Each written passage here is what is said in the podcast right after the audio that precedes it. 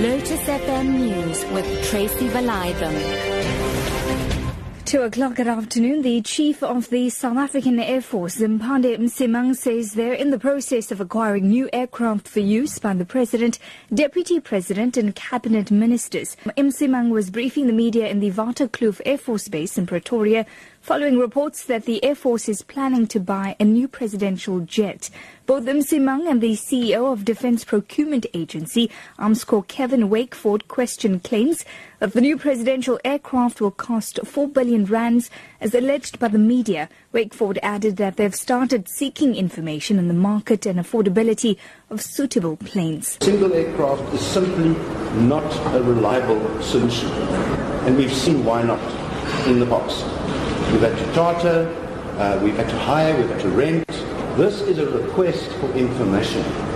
I don't know where the 4 billion Meanwhile, the mother of four-year-old Jasmine Pretorius told the High Court in Pretoria the death of her daughter left a gap that cannot be filled. Sasha Bam testified in aggravation of sentence for 24-year-old Cyril du Du Toit earlier pleaded guilty to raping and murdering his niece in December 2013 and hiding the body under his bed for 12 hours before revealing the location to the police.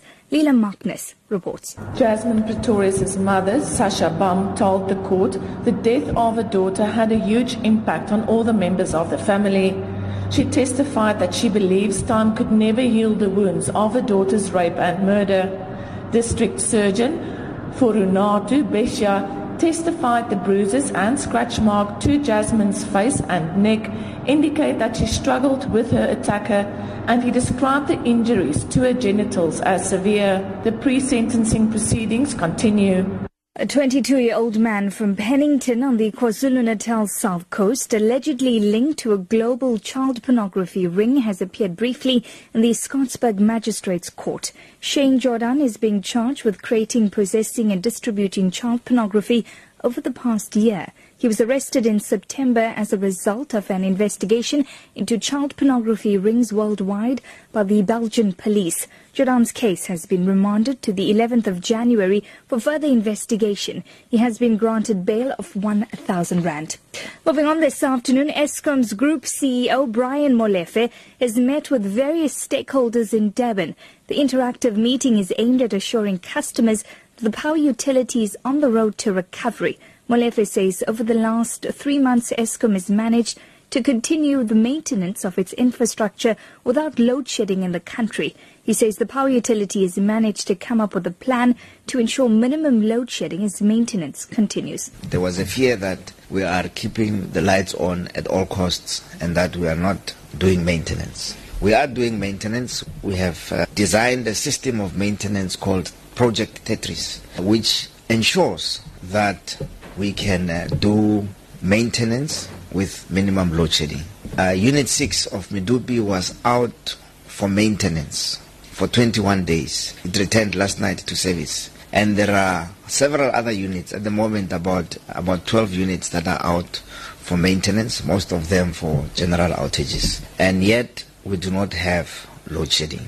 ANC in KwaZulu-Natal has defended the newly elected Provincial Executive Committee, which excludes the five candidates who lost the leadership election. The list of the new 30 additional PEC members is expected to be distributed to regions today. Former chairperson Senzo Mchunu, MEC Peggy Nkonyeni, Nhlakanipho Ntombela, Mbali Myeni, and MEC Mike Mabuya were not elected to the structure. Observers believe the move does not bode well for efforts to unify the province. However, Provincial Secretary Super Zuma says the new PEC is the outcome of a democratic process. So we don't want to say uh, if so and so has been elected or if so and so couldn't make it uh, in the PEC, then that's a sign of divisions or that threatens the unity. No, it can't be uh, uh, like that. We are saying it's a process by the branches that have expressed themselves. And the issue of unity is a uh, priority number one to us.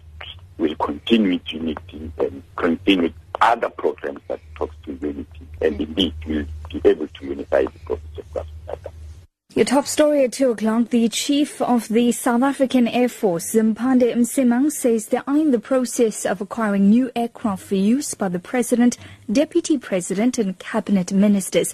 For Lotus FM News, I'm Tracy Valaydham. I'll be back with more news details at 3.